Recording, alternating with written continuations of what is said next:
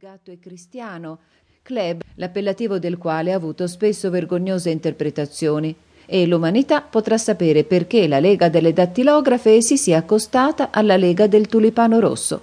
Non ho il coraggio, tuttavia, di parlare del club delle dieci tazze da tè. La prima delle mie dichiarazioni si riferirà alla Società dei Mestieri Stravaganti, che, come già ebbi a ripetere, era una società alla quale, per la mia singolare mania, avevo quasi il dovere di partecipare, presto o tardi.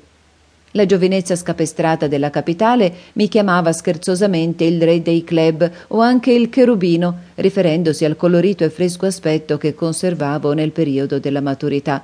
Voglio augurarmi soltanto che gli spiriti nell'aldilà si nutrano bene come mi nutro io. La conoscenza del club dei mestieri stravaganti si riallaccia ad un caso in verità singolarissimo.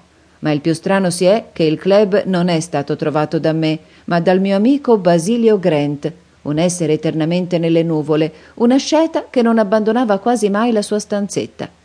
Pochi conoscevano qualcosa della vita di Basilio. Egli era in fondo un misantropo, perché se una persona qualsiasi si fosse recata a casa sua, l'avrebbe trattenuta a discorrere fino all'indomani, ma come tutti i poeti poteva benissimo farne a meno, e sorrideva a un volto umano come avrebbe potuto sorridere al subitaneo cangiar delle tinte di un tramonto, ma non provava il bisogno di stare in compagnia della gente.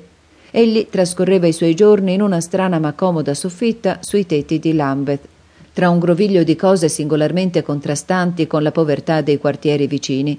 Antichi zibaldoni, sciabole, armature, tutte insomma le cianfrusaglie del romanticismo ma il suo viso era, in mezzo a quelle reliquie barocche, penetrante e moderno, una faccia forte, un viso vero, e soltanto io comprendevo chi egli fosse. Sebbene molto tempo sia passato da allora, tutti ricordano certo l'episodio pauroso e insieme ridicolo successo a quando uno dei più intelligenti e forti giudici inglesi perdette a un tratto la ragione in tribunale. Per mesi e mesi, per anni ed anni, la folla aveva notato qualcosa di strano nell'atteggiamento del giudice. Sembrava che egli avesse perduto l'amore per la legge. Giudice stimato ed incensato, sembrava ora propenso a dar consigli di moralità ad personam agli imputati e parlava più come ministro del culto che come giudice. Il primo atomo di follia esisteva probabilmente già in lui il giorno in cui disse a un imputato di assassinio passionale vi condanno a tre anni di reclusione, ma son fermamente convinto che quel che vi occorrerebbe son tre mesi di mare. Egli accusava i malfattori non tanto per infrazione alla legge, quanto per cose che non si erano mai sentite nominare in tribunale.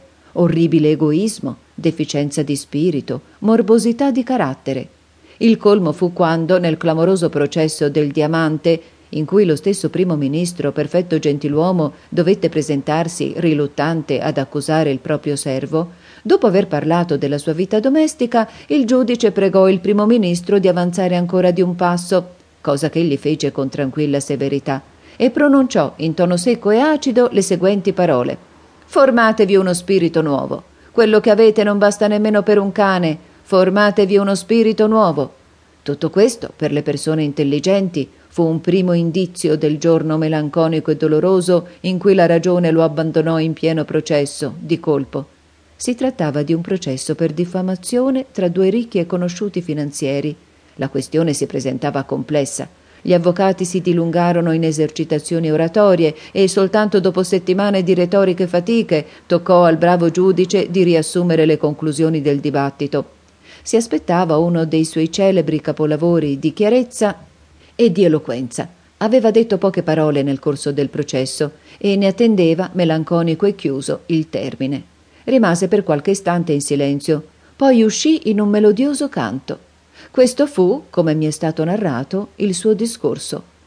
Routi outi tidli outi tidli outi tidli outi aiti aiti tidli aiti tidli aiti o. Da allora abbandonò la vita pubblica ed elesse a sua residenza la soffitta di Lambeth. Mi trovavo da lui una sera e avevo davanti una coppa di quel meraviglioso Borgogna che gli conserva dietro una pila di infolio in caratteri gotici.